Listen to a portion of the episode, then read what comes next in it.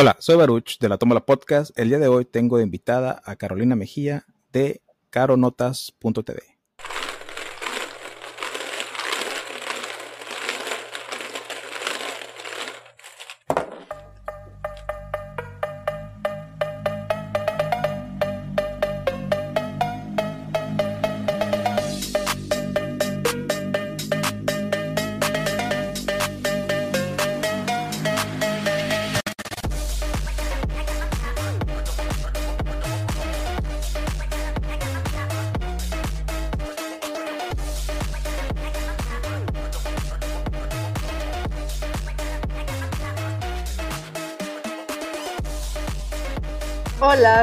están todos? Un gusto estar por aquí.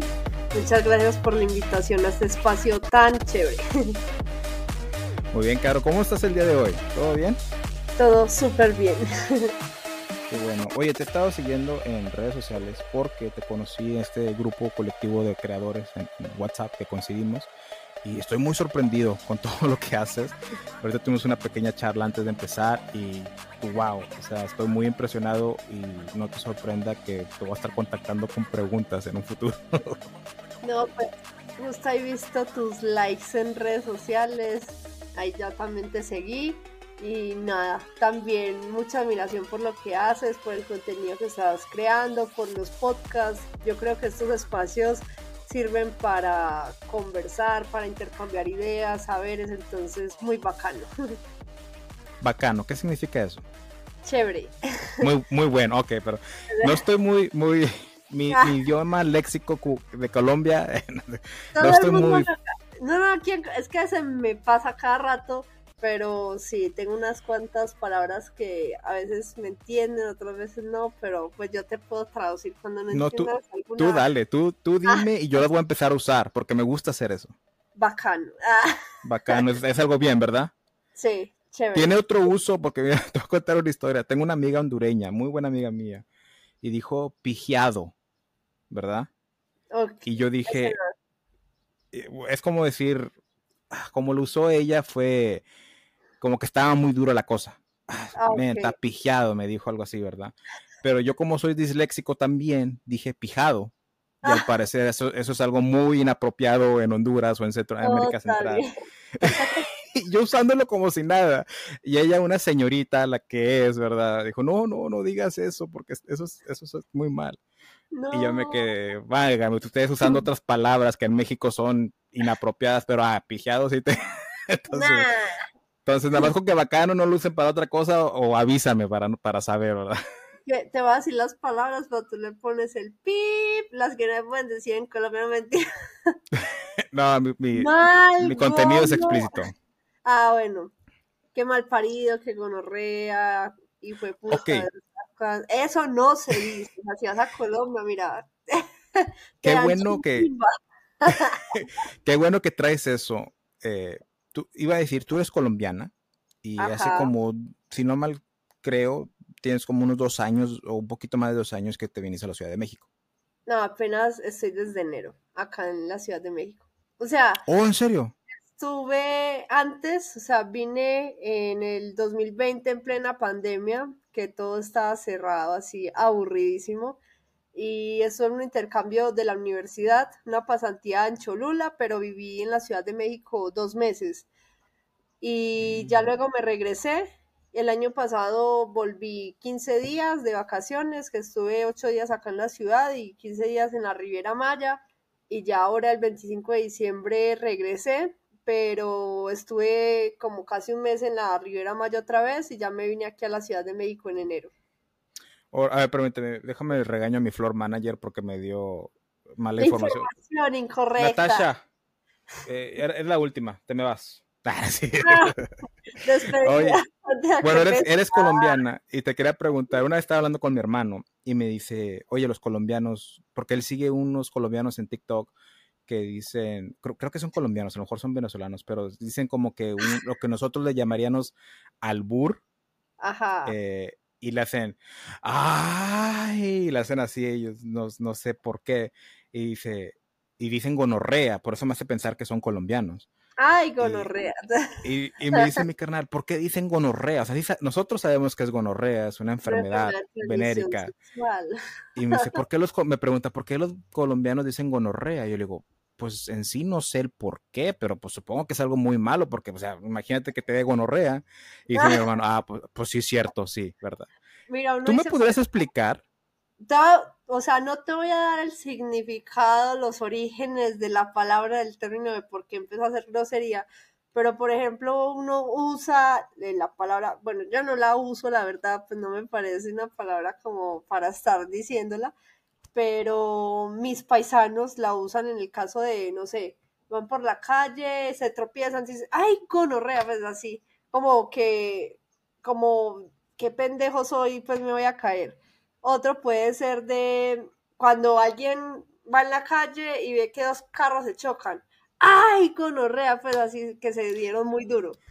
O ¿qué otro término puede ser? Bueno, también la dicen como mucho de los amigos, o sea, como a veces cuando usan aquí el güey que lo usan a veces hasta sin sentido, que hay personas, me ha, tocado, que en una sola frase lo dicen como cada tres palabras y uno es como que, ay, ya, quítase güey, pues, gonorrea, gonorrea, no. Entonces, pues tiene como muchos significados, pero pues en los barrios populares de Medellín sí se suele usar mucho. Y una vez me pasó que pues llegué justo la primera vez que vine aquí a México, que regresé a Colombia y me bajé del avión, entonces estaba ahí en el José María Córdoba, que es el aeropuerto de Río Negro, y apenas me bajo y pues hay una parte donde se esperan los taxis, los buses y eso, estaba esperando a mi mamá y a mi tía, y empezaban los, los choferes a decir gonorrea, gonorrea como cada palabra, entonces yo me reía porque los mexicanos suelen pensar que todos en Colombia decimos parce, o sea, como ustedes aquí que dicen güey, pero pues no es el caso. Yo, por ejemplo, nunca digo parce, ni parcero. Y, y yo estaba como, o sea, como cuando te vas a otro lugar y, y luego llegas como con ese oído y esos sentidos agudizados para una nueva cultura que muchas veces el extranjero es el que descubre las cosas diferentes en, en, cierto lugar porque no está acostumbrado a ellas. Entonces yo llegué así como, como más sensible. Entonces yo decía como que, ay, o sea, yo siento que están diciendo más gonorrea que parce. Porque decía, hey, gonorrea, venga para acá, no sé qué. Hay otro que, que es un meme de la, de la vendedora de rosas hey, fuck you, man, gonorrea, no sé qué, dice una de las, de las actrices y lo, usan en un meme con el alcalde anterior, con Federico Gutiérrez, que él era así como muy, muy amistoso y que saludaba a todo el mundo, entonces ponen, el pedacito del meme el saludo antes que, hey, ¿qué hubo pues? ¿Qué eh, fuck you, man, gonorrea, entonces todo el mundo así, se ríen de eso. Entonces, pues sí tiene como esos contextos. Entonces la palabra gonorrea es una, es la maldición versátil. o sea, como te digo, también lo usan como de sujeto, o sea, como de güey. En vez de decir güey, dicen gonorreas. Es una cosa re oh. loca. Perdónalos porque no saben lo que hacen los de mi país. Oh, no te, no te preocupes. Yo sí voy a Colombia y me dicen, eh, ese gonorrea, gonorrea. A mí no me... No. Pues, o sea, si es muy amigo tuyo, ya es como, güey, tómalo, güey. Pero ya si es una persona ahí aparte que te dice, hey, con maldito, malparido, con orrea, pues ahí sí está feo, o sea, eso sí, preocúpate. Y, y me ha pasado porque una vez con esta amiga hondureña que te digo, creo que en Honduras si dices, vos sos completo, dependiendo del, del, del tonalidad que utilizas, puede ser una ofenda, una, una ofensa muy grave. Así es. y, yo, y, yo utilizándolo, porque lo he mencionado en el podcast, he trabajado con gente de Centroamérica, y yo, oh, o sea, cuando hacían algo bien, oh, sos, vos sos completo, y, lo tomaban como que me estaba burlando de ellos, ofendiéndolos. Entonces, entonces, otra, otra que me pasó, aquí en, no sé en Colombia cómo sea, pero aquí en México, o al menos de la parte en la que yo soy, decir menso no es la gran cosa. Ah, ya ah, eres... Ah, ok. En, es como nosotros el pendejo, o sea, yo llegué, porque nosotros en Colombia, pues al menos con mis amigas siempre es como que, ay, qué pendeja, pues pero lo tomamos como modo de risa, nos parece un insulto como muy, como por encima, igual que menso, bobo, tonto o estúpido. Pero uno aquí se pendejo y la, la gente, verdad, y además que el mexicano es bien dramático, o sea, no por nada existe La Rosa de Guadalupe y estas otras novelas. Entonces, literal, te arman la película cuando dices, hey, pendejo, estás bien pendejo, pero así es como que, ay, por Dios, yo soy así, no mames, eso es como, como hacerle así, pues, no sean tan horribles. Bueno, a mí me pasó con una de Centroamérica que dije, menso, y yo, hasta me lo dije a mí, y dije, ¿qué creen ah. que yo soy menso? Y, y se queda. Y dije, ay, ya valió madre, ya valió madre. Y voy con, con la persona y, y así como que, oiga, disculpe, o sea, decir menso es algo malo en su país. Sí, es muy, muy malo. Ah, ok. Pero decir, pero decir pijeado, no, no lo es, ok, yo ya entendí. es como, me da mucha risa porque pues yo no sabía que era esto. y, sabes qué es esto? Fue por un, no, ¿eso qué es?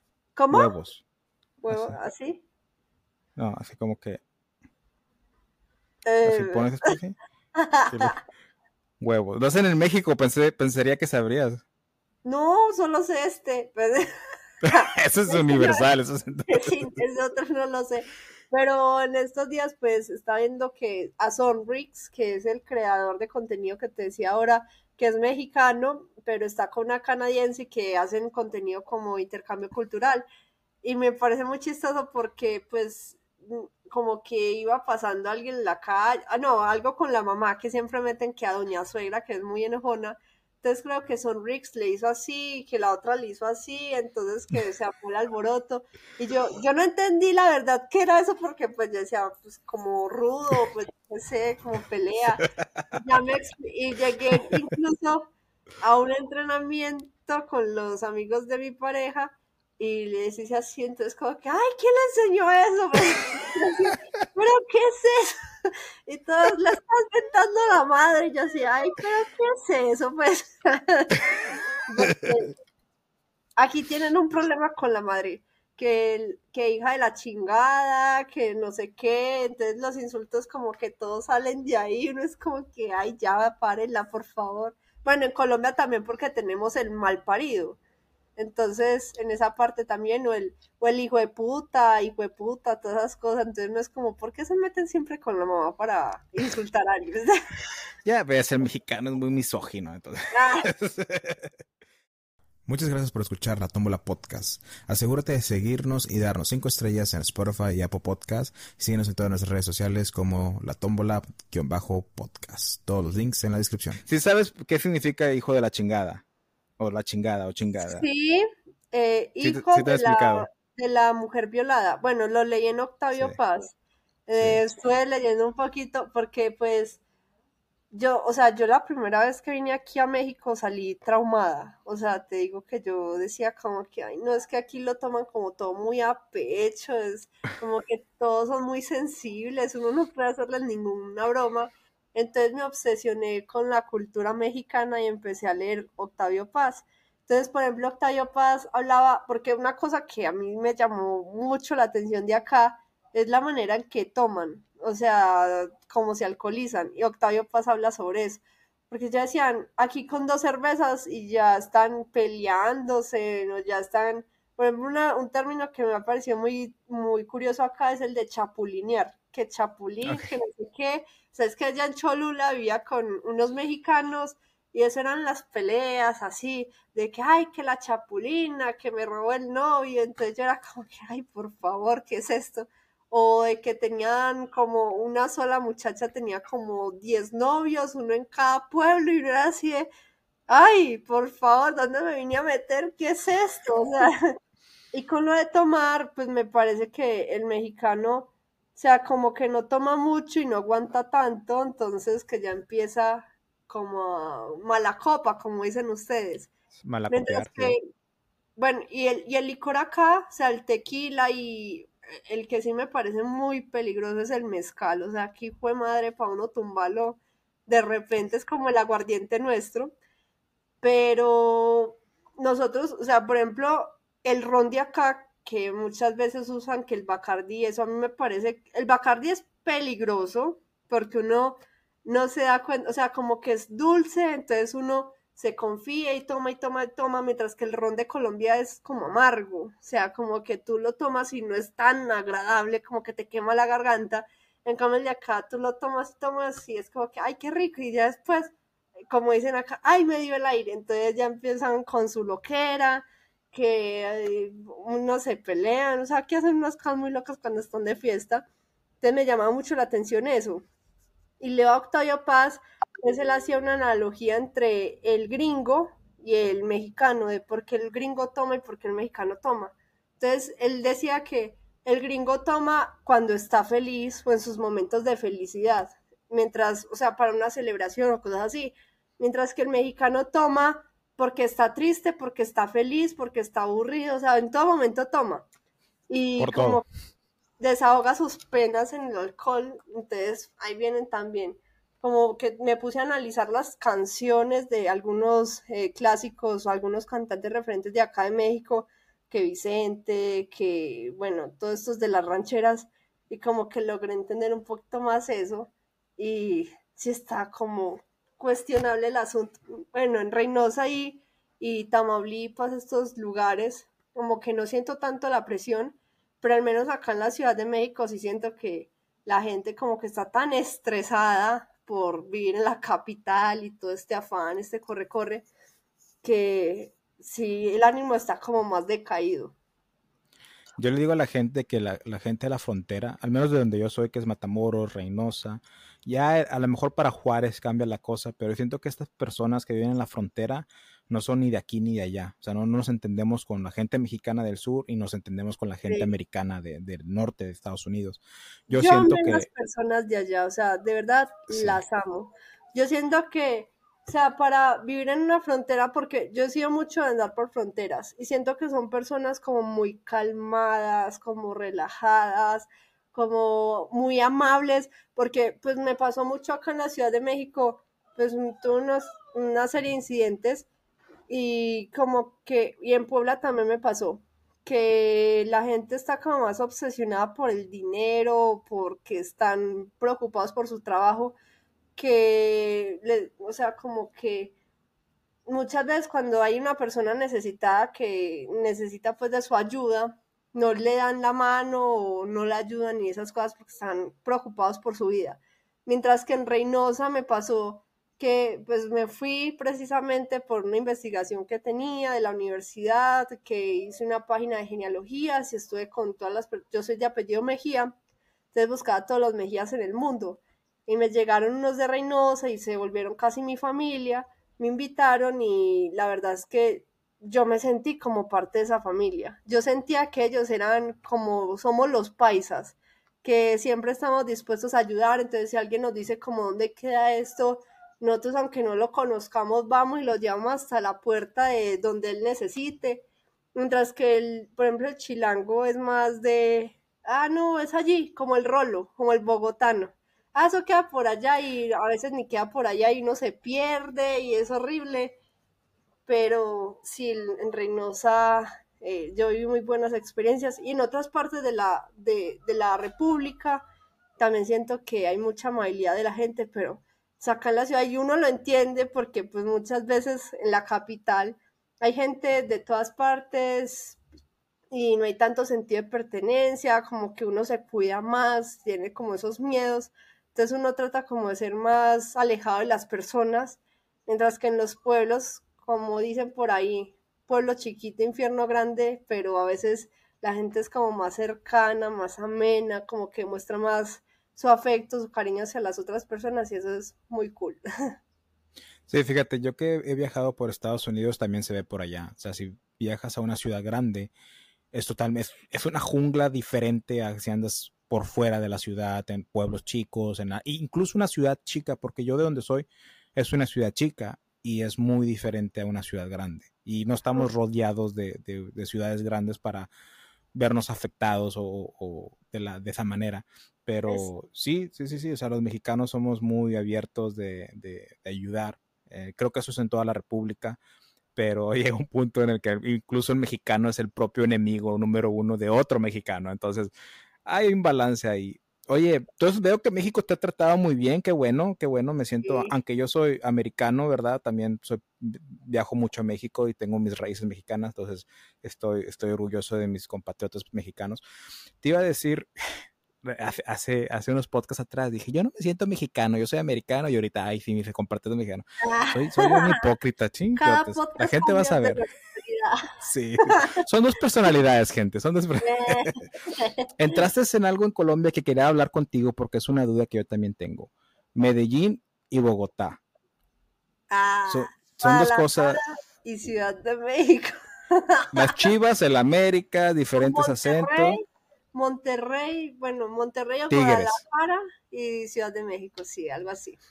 Ok, entonces sé que hay dos acentos diferentes en Colombia, ¿o me equivoco? No, hay muchos, muchísimos, pero los más famosos son el rolo y el paisa, bueno, acá en México, porque siento que como que acá vienen más los de Bogotá y los de Medellín, bueno, los de Medellín vienen, pero por ese tema de las novelas, de Netflix, las series, todo, como que ustedes sienten que el acento paisa es el acento, el acento colombiano, pero no es el caso. O sea, hay muchos acentos y esa discusión la he tenido con muchos amigos de acá de México, porque les he puesto audios de otros amigos, por ejemplo, tenemos el acento santanderiano, que se diferencia entre los de, los de Cúcuta y los de Bucaramanga, el acento costeño que se diferencia también entre los de La Guajira, los de Córdoba, o sea, los de, eso se llama, hay uno que es costeño, hay otro que es de, como los de Córdoba, eh, Cincelejo también podría, Sucre también se podría relacionar ahí, pero los que son de Cartagena y Barranquilla también hablan diferente, a los de Santa Marta. Muy diverso reguero horrible. O sea, los de, los de Bogotá que hablan rolo con los de Boyacá, que también tienen un acento muy particular y usan unas palabras, el pastuso, eh, los de San Andrés que hablan, por ejemplo, criol, que es otro lenguaje, una mezcla entre el inglés, el español, el francés. Entonces, imagínate. también hay lenguas indígenas. ¿El, el criol es como el que se habla en Haití? Ajá, las ah, islas del Caribe hablan criol. Entonces, San Andrés tiene ese lenguaje de raizales. Trabajé con un haitiano hace poco y me enseñó, me enseñó varias palabras criol, pero además se me quedó una que, pues, como es inapropiada, bunda. ¿Bunda? ¿Qué significa? Trasero. Oh, ok. Cola, trasero, no sé cómo le llaman en Colombia el culo. Buenas palabras te están enseñando. No, es que esa es la cosa, me enseñó otras, pero la que se me quedó fue bunda.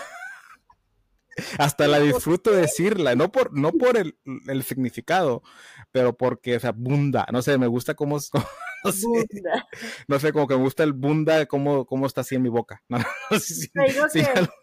mi, mi, mejor amiga es de Japón, se llama Shiori. Ah y ella llegó de intercambio a Colombia a unas clases que estaba viendo yo en la universidad. Ya era estudiante de sociología, yo en ese entonces estudiaba ciencias políticas. Y ella llegó el primer día y nosotros teníamos un mosaico pues en la universidad donde veíamos los estudiantes que habían llegado. Y justo nos pusimos a mirar antes de entrar a la clase con mis compañeras y dijimos, ah, miren, una japonesa, una asiática en nuestra clase, tal cosa. Y nosotros todos emocionados porque era nuestra primera compañera internacional en segundo semestre. Y ella llega y súper calladita, se hace en un rincón por allá atrás. Y nosotros en esa algarabía, en ese alboroto del primer día de, ay, vos qué hiciste en vacaciones, que yo me fui tal parte, tú qué hiciste en los, bueno, así y ella no, o sea, le preguntaban unas cosas, porque yo llegué y me dio mucho pesar porque ella estaba así como cabizbaja, mirándonos hasta feo, y decía, uy, una asiática asesina, qué miedo. y yo, hola, ¿cómo te llamas? Y ella, sí. ¿De dónde eres? Sí, sí, sí. Y así, ay, pues, ¿se llama así o es decir, o cómo así? Y yo, eh, ¿eres de China? No, no, no, eso sí lo entendió perfecto y casi me pega. yo, ¿de dónde eres? De Japón, de Japón, me hablaba así. Y después descubrí que era que no entendía muy bien el español. Entonces nos dio mucho pesar porque pues el profe hablaba súper rápido, ella sí tenía un traductor, entonces ella copiaba como las palabras, pero el profe hablaba tan rápido que ella era como así. Y ya luego como que ella quedó familiarizada conmigo porque fui la única que me le acerqué como a ver cómo estaba, si estaba entendiendo todo. Y luego a los ocho días yo estaba por allá en un bosque que había en la universidad leyendo. Cuando llega y me pega, yo así, ay, ¿quién es esta? Pues porque me está pegando y me, me dice, puta! Y yo así, ay, porque me estás insultando. Y después, qué mal parido. Y yo así, ay, pero ¿quién le está enseñando eso? Me dijo, unos niños de mi clase me dijeron que dijera eso. Y yo así, no, eso no se dice, no se dice. Imagínate que le llegue a un profesor a decirle eso, pues, no, no. Entonces le hice una lista con las palabras prohibidas. Yo estas palabras nunca las vas a mencionar. Entonces ya de ahí fue que empezamos y nos volvimos las mejores amigas. Entonces ella era como mi hermana, de hecho conoció a toda mi familia, mi tía le decía tía, a mi mamá mamá, a mi papá papá. Entonces ahí hicimos una bonita amistad, pero mira, todo por palabras groseras. qué, qué bonita historia, qué bonita historia. Oye, pero yo pensé que era más eran nosotros los mexicanos que hacíamos eso con los gringos de dile, dile esto. También los colombianos, ¿eh? No, no sé si supiste una que pasó en un mundial, no me acuerdo si era en, en el mundial o en los olímpicos, no, era el mundial de fútbol, en Rusia, que mm, unos colombianos se fueron y agarraron también una asiática y le empezaron a decir que gonorrea y ella decía y repetía y a ellos los, si no estoy mal, los expulsaron del país porque hicieron un video y, se hizo viral. Entonces, sí, está muy feo. Porque le decían como puta, gonorrea y ella lo repetía todo. Entonces, pues está chévere esas cosas. Y así son los asiáticos, porque yo tuve compañeros coreanos en la universidad. Y fíjate, eh, no sé si ustedes tengan el trabalengua cuaro Sí, sí lo escucha, pero no. Nosotros somos más de esternocleito mastideo. no, ni de puta voy a poder decir eso. Pero a, mi, a, este, a este, mi roomie, le decía yo, mi roomie coreano, le decíamos palabras en español y pues no podía decirlas bien, ¿verdad? Pero una vez que dijimos, a ver, di para mi coro, y la dijo perfecta la primera vez. Wow. Y yo me quedé, ¿no será para coro algo de coreano? Porque pues, le salió muy bien.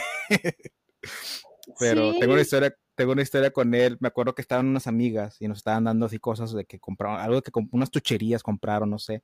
Y nos están dando todo. Este es tuyo, este es tuyo, este es tuyo. Y ellas conscientemente no le estaban dando al coreano, ¿verdad? Y él está como que, así como que me vas a dar o, porque ah. son muy respetuosos, la cultura asiática son muy respetuosa, como que me va a dar o no. Y luego ya cuando ya le dio a todos y a él no le ha dado, ahora sí, ¿este es tuyo? Ah. como que quiso decir, me toca a mí o algo así, quiero decir, pero ¿este es tuyo? Ay, es que son demasiado tiernos, no las ves como que hay cositas. le empezamos a decir el, el este es tuyo. Ese fue su apodo ya después de ahí. Pues yo le, a Shori yo le decía baba, porque un día... Baba. Baba. Un día llegó que insultarnos, bueno, yo no sé, o sea, se metían unas cosas. Una vez estábamos estudiando para un parcial de la universidad y pues eran en, a ella tocaba cogerla porque pues como le íbamos a preguntar la historia de Colombia sabiendo que ella apenas había llegado, entonces la dejaban hacer en grupo, entonces nos hacíamos ella y yo. Cuando yo le empecé a preguntar antes del parcial a ver si se había estudiado bien, y me empezó a decir así de que Simón Bolívar y, y Francisco de Paula Santander que fueron perseguidos por ser narcotraficantes. Yo decía, ¿qué? O sea, yo soy de 1800, ¿cómo así que narcotraficantes? La cocaína no existía en ese entonces. Y yo hacía todo mal, todo mal, Shori. Entonces ella me, ella por, por, por defenderse de lo que yo le estaba diciendo, de cómo así, ella de dónde sacó esas cosas tan raras, me va diciendo baba, por decirme boba, me dice baba. Entonces yo, ah, baba, mucha baba, entonces usted la baba, entonces ya me empecé a decir, baba, venga, baba, vamos para allí, baba. Y ahí No, es que sí, sacan unas cosas que uno queda como que, pero ¿por qué? O sea, no. Y fíjate que yo creo que desde, desde ahí, cuando tuve esos roommates coreanos, me, me entró la, el, el, que me fascina el conocer personas de otras culturas para saber de ellos. Por eso te que dijiste bacán, es bacán, ¿verdad? Bacano. Bacán. Bacano. Es como, tú eres muy bacán, pero bacano es como, es muy chévere, muy cool. O sea, estamos pasando, bueno, muy bacano. ok, como, como estas, estas cositas me gustan aprenderlas y cuando llegue a conocer a otros colombianos, voy a decir como que, ah, bacano, tú eres muy bacano, o bacano, eso es muy bacano, y se van acá como que, me han eh, tocado porque como conozco muchas cosas así de, de Honduras, las llego a usar, me dice, ah, vos, vos es hondureño. Le digo, no, no, mexicano. Y hay un pedo entre Honduras y México que no sé por qué, ¿verdad? Y, ah, mexicanito, las, ah. Entonces, a, mí me divierte esto. Entonces yo también eh, te digo, qué bueno que me estás enseñando mucho. Sí, no sé qué sea, no sé si sea el fútbol, no sé, porque también conozco amigos mexicanos que son como, bueno, como el hondureño. colombiano. Ah. ah. entonces ahí hay piques entre ah. Colombia y Venezuela. A mí no me cantes la de la arepa porque ahí sí, mira, te voy a... ¿Sí la sabes? Esa era mi siguiente pregunta. ¿De quién es la ah, arepa? No, no, no. Yo le respondo lo que quiera, menos lo de la arepa, porque eso de la arepa... no. Siempre que hay personas acá que me conocen, que siempre es como que, bueno, entonces, ¿de dónde va a ser la arepa? ¿De Colombia? No sé, yo pues de Colombia. Antes era la Gran Colombia, entonces sigue siendo de Colombia. ah, ok, discúlpame, no sé la historia, pero Venezuela y Colombia eran juntas. Mira, era Colombia, Venezuela, Panamá, eh, Perú y Ecuador. Éramos la Gran Todo Es... Oh, y la arepa supongo que se nace o, es creada por esa área de Venezuela y Colombia. Pues sale como de, sale de mucho antes, pero pues después fue la Gran Colombia, entonces de malas, es de Colombia. Pero, ok, exactamente. históricamente, ¿en qué parte se conoce la primera arepa?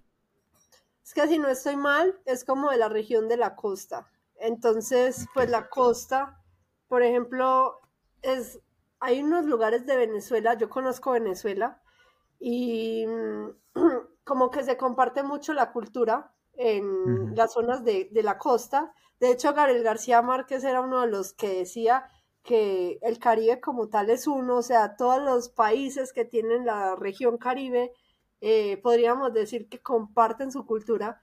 Entonces, de hecho, muchas veces pasa de que hay colombianos que escuchamos a venezolanos que hablan como ese acento costeño venezolano y los tendemos a confundir. Les decimos, ah, tú eres de Barranquilla, tú eres de Cartagena, y no, resulta que son venezolanos. Entonces pasan un tanto desapercibidos en ese, en ese sentido, pero esa es una, o sea, esa pregunta puede incendiar pueblos completos. Tú pones esa pregunta como intro en tu podcast y vas a ser viral porque todo el mundo empieza, ¡qué pena! ¡Qué gran idea! No, Gracias. E, e, ese va a ser el título de este podcast. Al fin sabemos. al fin sabemos de dónde es, de dónde son las arepas. No, no, no, no, no, hagas eso porque he el visto videos, todo lo que da. He visto muchos videos que empiezan con eso y, y empiezan. Qué pena, te quiero mucho, te admiro mucho, pero la, arepa es venezolana y los empiezan. La arepa es de la Gran Colombia, entonces es de Colombia. O sea, nosotros los colombianos no tenemos ninguna, o sea, no, tenemos como, los venezolanos sí tienen más ventaja en cuanto a decir que la arepa es de Venezuela, pero nosotros los colombianos nos defendemos en que pues nuestra arepa es más variada porque nosotros no solo, o sea, en Venezuela la arepa más que todo es rellena, que le meten como carne, pollo, algunas verduras, mientras que en Colombia, en Colombia tenemos que la arepa de queso, que la arepa de chocolo, que la arepa, la arepa paisa Chocolo es un maíz amarillo, como dulce. Ok, ok. Mientras que el resto de arepas es arepa de maíz blanco o arepa de maíz amarillo, que es como más, como amargosa, diría yo. O sea, no es tan dulce como la arepa de chocolo, pero igual forma es muy rica. Pero en, Medellín al menos la arepa es, es como más plana. el, maíz, o sea, la, la, tradicional le ponen queso por quesito por encima, como queso panela aquí en México. Y mm, hay otras que las hacemos, por ejemplo, en la bandeja paisa, que es gordita. Y siempre me dicen, la arepa es gordita. Y yo, no, o sea, no es nada que ver. Esa era mi siguiente pregunta. ¿Qué dirías tú? No, yo no, pero un mexicano hipotético que esté haciendo un podcast y te pregunte, ¿qué tan diferente es la arepa de una gordita a una pellizcada? Ah. Siempre me hacen esa pregunta y yo así, no, la arepa no es gordita, es otra cosa. ¿Qué tal las pupusas? ¿Cuál es esa? La del Salvador. No, esa no la he probado. No, es, o sea, es, yo, ok, uno, un mexicano como yo, no conocedor, mexicano-americano, ¿verdad? Es, la pupusa es maíz, ¿verdad? La masa. Le ponen queso o ya sea de, queso sola, frijoles con queso o, la que le llaman ah, revolcada, creo que le llaman, con chicharrón prensado. Como, como una Aquí hay otra que. Ay, ¿cuál será? Los guaraches, las. No son los guaraches. No es como los guaraches, no, o sea, literalmente la masa, todo lo que te dije, los ingredientes lo meten a la masa. Es que sí me han dado una así, pero no me acuerdo cuál es. La rellenan, la hacen así en forma de arepa o de gordita y así la meten al comal. Sopes, sopes guaraches. No, porque los sopes y los guaraches, al menos los que yo conozco aquí, es eh, todos los ingredientes están arriba de la masa.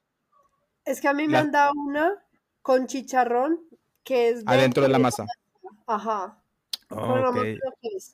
Me falta viajar más al, sur de México. Los, el público, por favor, ayúdenos con la respuesta porque la verdad me corchaste.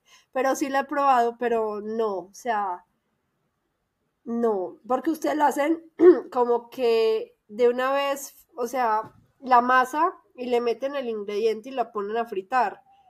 Nosotros no. Nosotros, por ejemplo, con la arepa rellena, la que te digo que es gordita, que se come mucho así, que es la pura masa, que la usa mucho en la bandeja paisa, pero a veces hay gente que la da por rellenarla por dentro, pero es, ponen a fritar la, la arepa o la asan y luego, o sea, los ingredientes ya asados o fritos o calentados como usted quiera, ya luego se los meten. No es como acá, como las quesadillas, por ejemplo.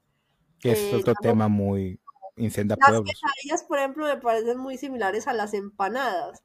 Porque, pues, allá en Colombia, yo no sé quién carajos inventó la comida mexicana, que recuerdo, o sea, ya ha ido cambiando, o sea, ya, ya está como más acorde a lo que es, pero recuerdo que de chiquita mi mamá y yo éramos felices que yendo a comer comida mexicana. Mi mamá vivió en Estados Unidos un tiempo, entonces ella sí tenía como una idea y que el picante y que ella comía que los chiles, los jalapeños y todo. Pero resulta que yo no sé quién carajos dijo que el burrito y la quesadilla eran lo mismo. Entonces yo llegué, por ejemplo, aquí a México la primera vez, entonces yo pedí una quesadilla pensando que me iban a dar así que la tortilla y que las cosas ahí envueltas como el burrito, pero ah, es que allá la quesadilla, me acuerdo que cambiara porque le echaban mucho queso, entonces que la quesadilla, pero era un burrito con queso.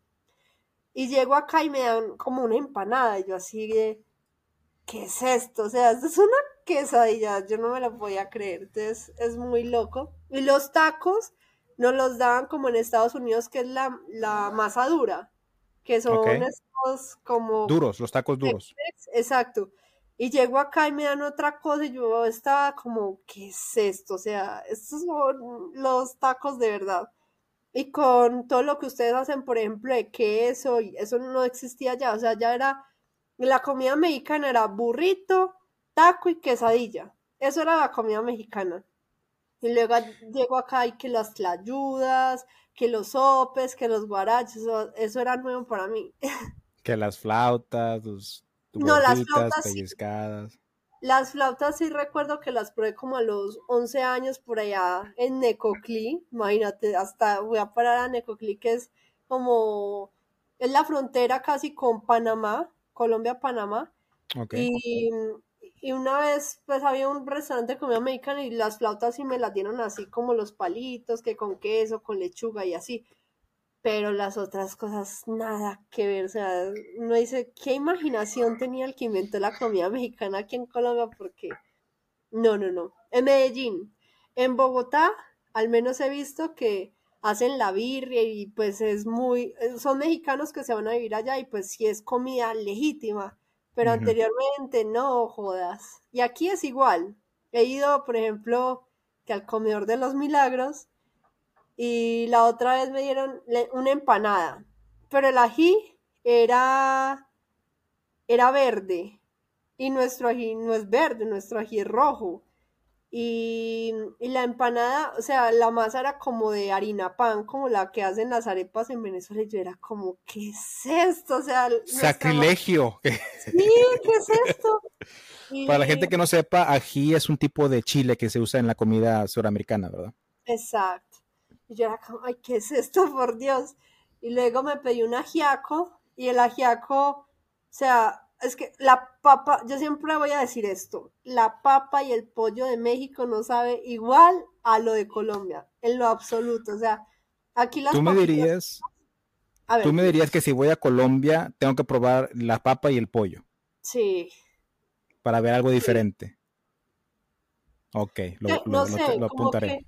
siento que aquí el pollo es tan procesado, como que le meten tanto químico que yo he visto los pollos acá, son muy grandes, muy gordos. En ¿No has visto los de Estados Unidos? Sí, son peor, son peor. Son pavo, son pavo, En Bogotá también me ha tocado ver los pollos muy grandes, pero al menos, pues Medellín, si es más como el pollo chiquito, muy concentrado, le dicen la, bueno, hay pollo y gallina, criolla. Entonces, pues, siento que el sabor está como más concentrado, como que sabe más a pollo. Mm. Mientras que aquí el pollo solo me sabe bueno con salsa. Yo no puedo comer un pollo aquí solo porque solamente en estos lugares que son franquicias de Estados Unidos me ha sabido bueno. Por ejemplo, la papa. La papa que es de esta de paquete que ponen a fritar, esa sí me sabe bueno. Pero la papa que sacas de la papa normalmente, yo no sé, como que se me pierde. ¿A qué te sabe? ¿Qué, el sabor que es diferente? Como siento mucho como el almidón, no sé. Como que... Ah, y, y, no hay tanta variedad de papa como en Colombia, porque pues en Colombia tenemos que la papa criolla, la papa capira, la papa cambra, bueno, la cambra no, perdón, la papa pastusa, la papa boyacense, o sea, como que cada ciudad tiene su papa. Y de hecho me pasó que hace poquito, bueno, el año pasado en julio, junio, nos fuimos a Boyacá y Boyacá es uno de los pueblos, de los departamentos más paperos de todo Colombia. Entonces, es como, porque varía. Entonces, eh, allá como que todo te lo sirven con papa. o sea, en Colombia como tal somos de papa en todas las comidas, así. El arroz y la papa no pueden faltar. Mientras que aquí ustedes son que la tortilla. Entonces, yo he visto aquí gente que come pastas hasta con tortilla y no es como que pues la tortilla se, suele asociar hasta como con un utensilio como tipo tenedor, cuchara, o sea, no usan ni siquiera los cubiertos porque usan la tortilla. Mientras acá, que acá te haces un cereal y agarras una tortilla y lo meneas. No, eso no me lo sabía. Donde yo, no, no te creas, no te creas, no es cierto. y yo así no me, no me parece tan, tan espantoso sí te lo creo, porque si he visto unas cosas que la ensalada, que el arroz, y yo soy así, no, pues no, ni siquiera nosotros con la arepa. Nosotros somos más que el tema del arroz y la papa. Entonces, pues en Boyacá nos pasó que fuimos a una pizzería y nos sirvieron papas. Y luego fuimos a comer unas pastas, también nos sirvieron papas. Y pues eso no es tan común como en el resto del país Mientras que uno va a Pasto, que es la frontera con Ecuador, y te sirven con crispetas, o sea, palomitas. La carne con palomitas. Y uno es como que, o sea, que es, en vez de papas. Y uno es como, oiga, ¿qué, es esto? O sea, porque así. Entonces tú pides un cuy, un cuyo, que le dicen ustedes acá, y te la sirven con palomitas, con ensalada, y no es como que. ¿Un cuyo? ¿Qué es un cuyo? Muy rico. ¿Cómo? ¿Qué es un cuyo? Una rata. Ah, sí, no, acá al norte no, no, comemos perro, pero... Ay, no. no, es cierto, no es cierto. Es una raza tierna, no sé si viste esa película que era un superhéroe, bueno, un, un como... Los conejillos de India. Eh, vale, conejo rata, así. Que Yo pensé que nada más se hacía en Perú eso. No, es el, todos los Andes, o sea, donde está la cordillera de los Andes, Colombia, Ecuador, Perú, no sé si Bolivia creo que también. ¿Tú has comido cuy? Sí. ¿A qué sabe el cuy? No, no me gusta. A mí me supo como a pollo con pescado, como una mezcla así como salada. Pues, no sé, no me gustó. Lo comí justo ahí en el, en el, bueno, en la concha, que es una, un parque natural ahí en Pasto, cerca de Pasto, como unos 40 minutos y es una laguna.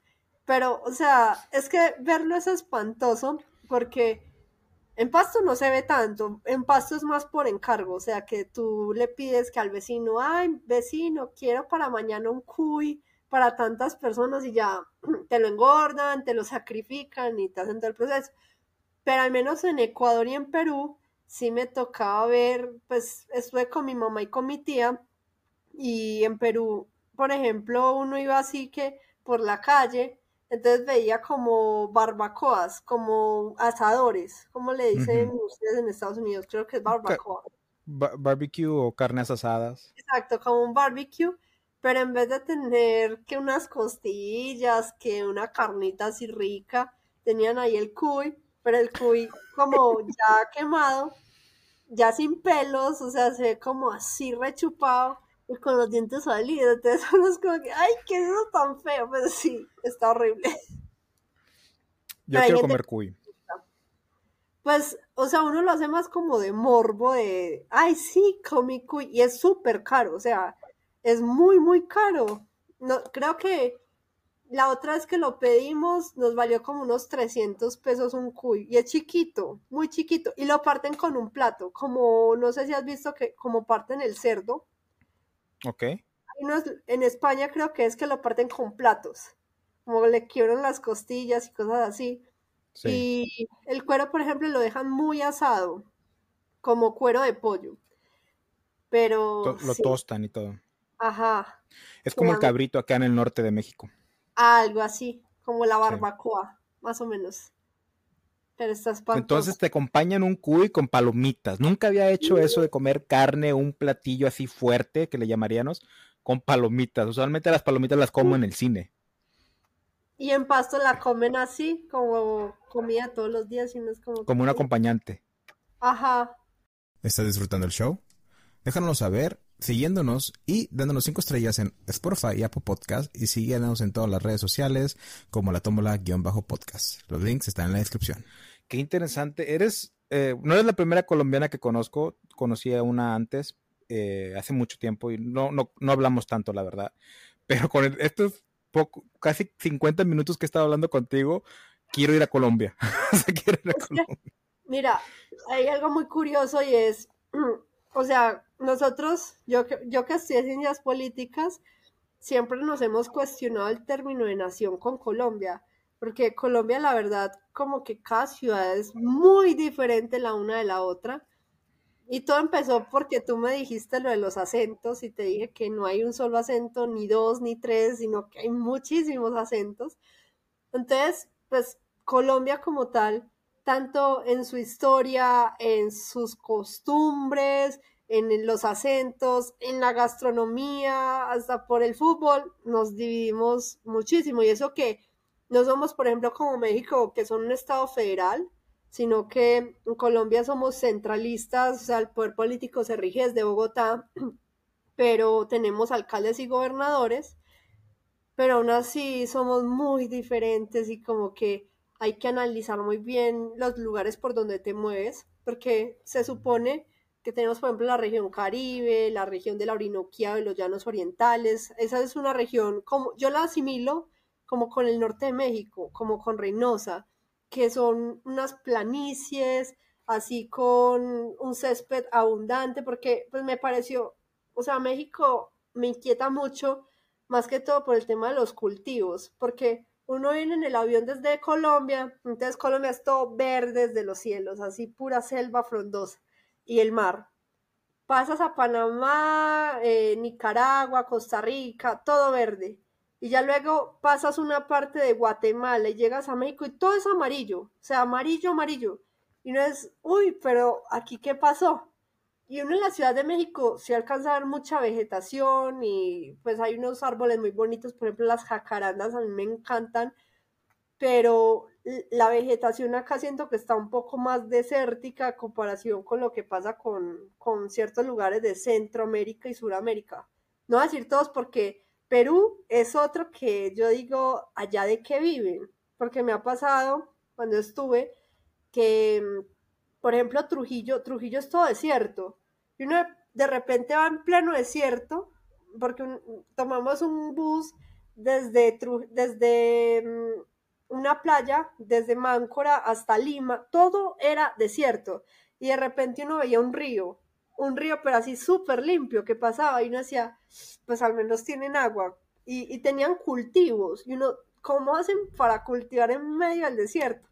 cosa que no me pasó, por ejemplo, en Coahuila, que estuve en Coahuila y si era puro desierto en Ciudad Juárez, pero era puro desierto, o sea, ahí no encontrabas ni agua, incluso en la Riviera Maya. Estuve con mis papás ahora del, del 25 de diciembre a principios de enero y mi papá era sorprendido porque no vimos, o sea, recorrimos toda la Riviera Maya, desde Cancún, nos fuimos a Mérida, Bacalar, estuvimos en en Chetumal, bueno, un montón de lugares, no vimos ni un solo río.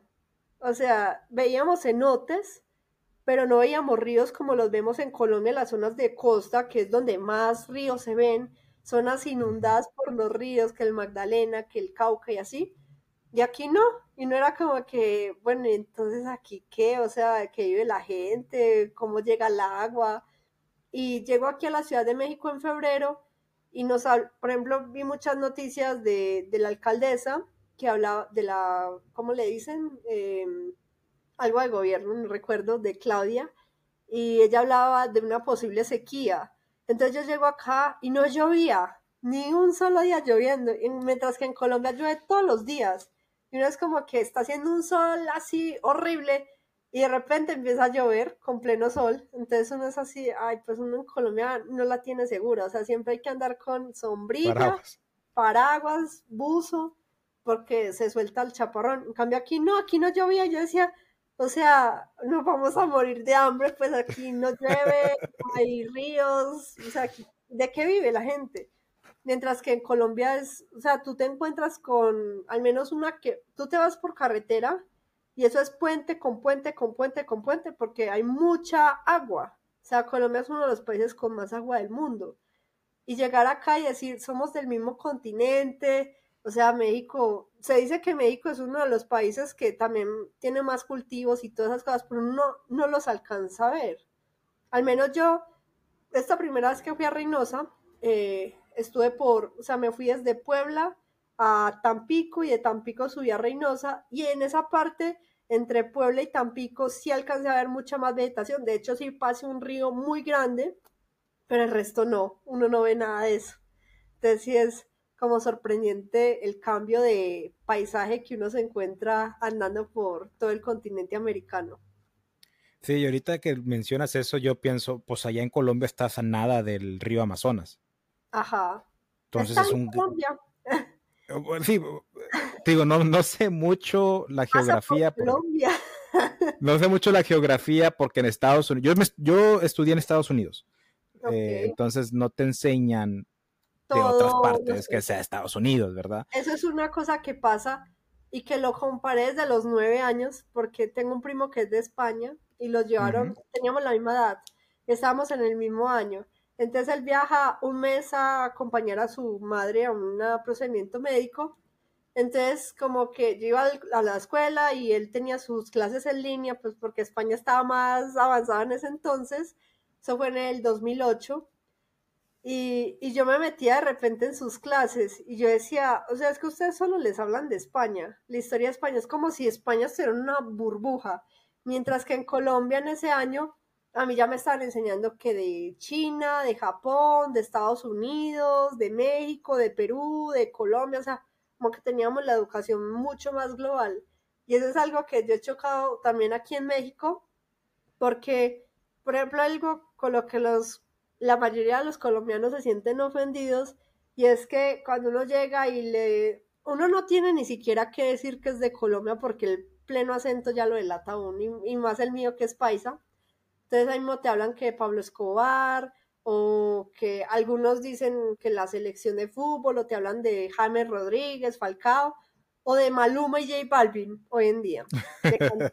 o de Shakira, porque aquí aman a Shakira, la aman más que en Colombia. Y entonces uno es como que, ay, o sea, solamente saben de eso. Y uno de México sabe un montón de cosas porque desde el mismo colegio que le enseñaban uno que los mayas, que los aztecas, que las comunidades indígenas, bueno, le hablan mucho más allá, pero aquí a veces no. O sea, la educación sí falla como en, eso en, ese, en esa perspectiva y en Estados Unidos sí están más llevados aún. O sea, Estados Unidos es la doctrina Monroe en su plena... sí, sí, yo, yo lo, lo experimenté siendo estudiante y siendo maestro enseñando la, la, todo. Aunque yo era maestro de lectura y, de lenguaje, que es totalmente diferente a si enseñara historia, pero de las culturas indígenas de Estados Unidos solamente nos dan un año. Wow.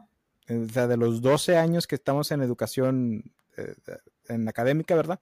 Solo un año se, se, se, basa en la historia del estado, bueno, en el estado que yo estaba, que es Texas, y sus culturas, porque había, estaban los comanches, los apaches, los había, había, muchas culturas que se mezclaban con las indígenas de, de México.